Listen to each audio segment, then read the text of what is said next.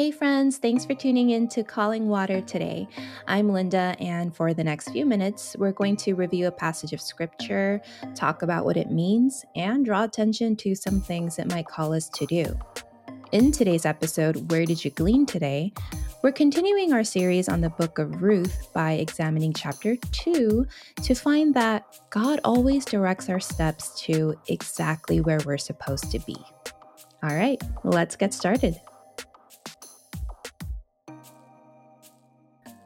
Last time in Ruth chapter 1, we learned that a woman named Naomi had left Bethlehem in Judah with her husband and two sons during a time of great famine to the land of Moab, where sadly all three men died.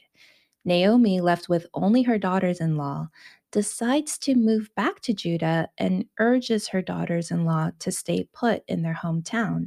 But one of them, Ruth, vows to follow her mother in law, not just back to Judah, but to the grave. So, this is where we pick up the story in Ruth chapter 2. Naomi and Ruth now had to figure out how they were going to make ends meet because both of them being widows and Ruth being a foreigner, they didn't have much social standing. But as luck would have it, they had arrived in Bethlehem just as the barley harvest was beginning. This meant that there was the glimmer of hope that they could go work in a field that belonged to someone else and collect any scraps that were left behind. Because according to Old Testament law, as recorded in Leviticus chapter 19, verses 9 through 10, God's people were instructed as follows When you reap the harvest of your land, do not reap to the very edges of your field or gather the gleanings of your harvest do not go over your vineyard a second time or pick up the grapes that have fallen. Leave them for the poor and the foreigner. I am the Lord your God. Built into the law was the command to make provisions for the less fortunate, and guidelines like these acted in favor of people like Naomi and Ruth who had no other means of survival. So Ruth decides that she would be the one to go out and work to find any field that were following these customs. Now, Ruth chapter 2, verse 3 tells us So she went out, entered a field, and began to glean behind the harvesters. As it turned out, she was working in a field belonging to Boaz, who was from the clan of Elimelech. Now, if you remember from Ruth chapter 1, Elimelech was the name of Naomi's late husband.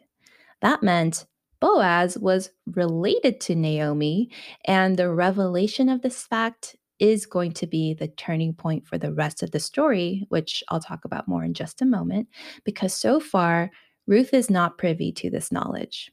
As far as we know, she selected a field at random, and it just so happened that it belonged to this distant relative of Naomi.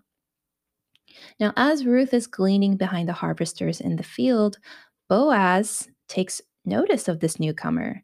He asks around and quickly learns her backstory.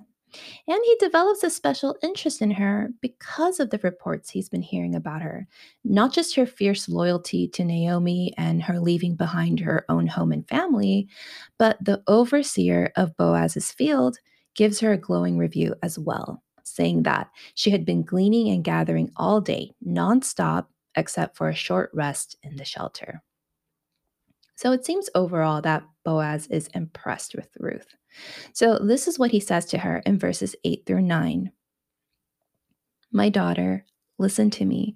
Don't go and glean in another field, and don't go away from here.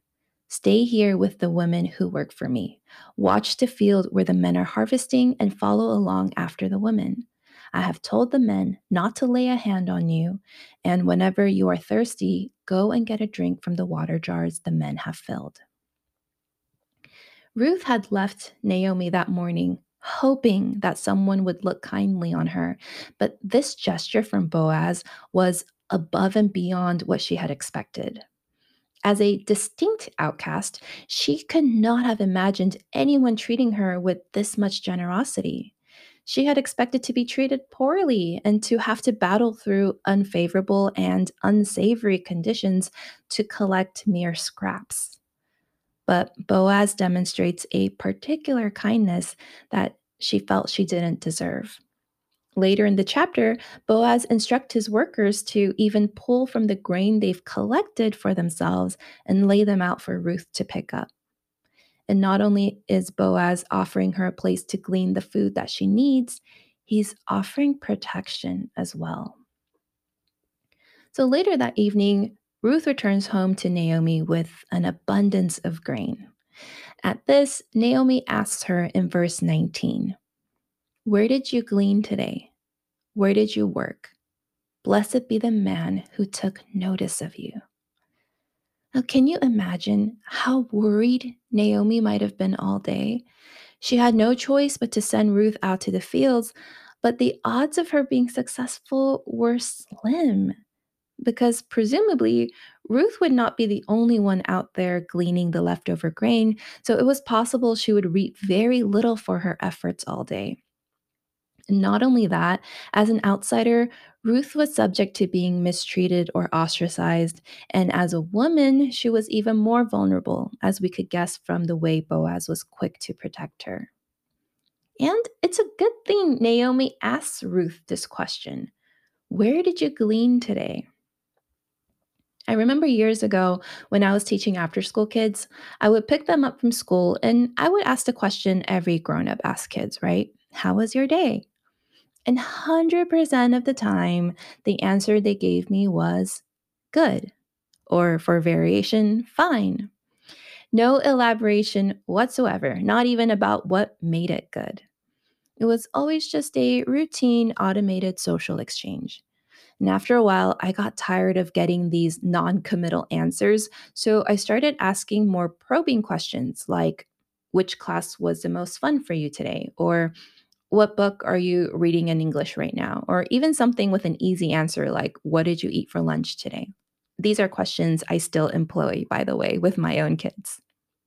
Now, once they gave me an answer that was more concrete, it gave me more content to grab onto to continue a conversation with them, which, let's face it, they probably didn't want, but it was important to me anyway. So, Naomi is inquisitive when Ruth comes home. She doesn't just ask how her day went, she asks specifically, Where did you glean? Where did you work? And as soon as Naomi sees the plentiful harvest Ruth brings in and then learns that the owner of the field was Boaz, Naomi's bitterness and hopelessness from chapter 1 begin to slowly erode away. She says in verse 20, The Lord bless him. She's talking about Boaz. He has not stopped showing his kindness to the living and the dead. She added, That man is our close relative. He is one of our guardian redeemers. The text doesn't tell us how well Naomi knew Boaz, but she knew enough about him to know he was a respected and trustworthy member of the community, and more importantly, her husband's clan. As such, he was in a unique position to be their guardian redeemer, which is someone who can help restore Elimelech's estate and lineage. And we'll see exactly how Naomi intended to play this out when we dive into chapter three in our next episode. But for now, as we look at these cascading set of happy coincidences in Ruth's story up to now, what do you feel called to do? Me personally, I'm called to pause and thank God each time I come across something I think is mere coincidence. A saying I've liked for a long time, you might have heard this one, is a coincidence is a miracle in which God prefers to remain anonymous. A coincidence is a miracle in which God prefers to remain anonymous. Sometimes things just fall into place in our lives in a way that feels like something between dumb luck and destiny. But in those moments, however small, even if it's just getting the ideal parking spot at a busy shopping center, we can pause and be thankful that God's plans for us are constantly in motion. Now, this is not to say that we don't have any agency of our own. Of course, we do. Our entire existence is predicated on the fact that God gave us the freedom to make our own choices. But when we are finally attuned to the Spirit's leading in our lives, the choices we make align perfectly with God's plans for us, which far exceeds anything we could ever plan for ourselves. Because Ruth and Naomi didn't plan any of this up to now. They came to Bethlehem probably not at all sure where their next meal would be coming from. And yet, where did Ruth glean today? Coincidentally, she was out looking for work just as the barley harvest was beginning and the fields were plentiful. Coincidentally, Ruth found a field belonging to a kind and generous owner. And coincidentally, that owner was a relative of Naomi, which would have great significance for their future. Even in the moments when hope was nowhere in sight, through these little coincidences, God was instilling little sparklets of hope in Naomi and Ruth. I mean, even the fact that Naomi and Ruth cross paths at all is divine providence. Coincidence? I think not. So take a moment to reflect on your own life so far. For most, if not all of us, our lives did not exactly pan out the way we'd planned. We probably didn't get the school, career, person, or physique of our dreams. Maybe not yet. Maybe even now, some of us are dealing with the frustration that things just aren't shaping up the way we'd like. But if we learned anything today, it's that even in those kinds of circumstances where nothing seems to be going right, God is watching over us and gently nudging us in the ways that are right and good. Knowing this, what can we do?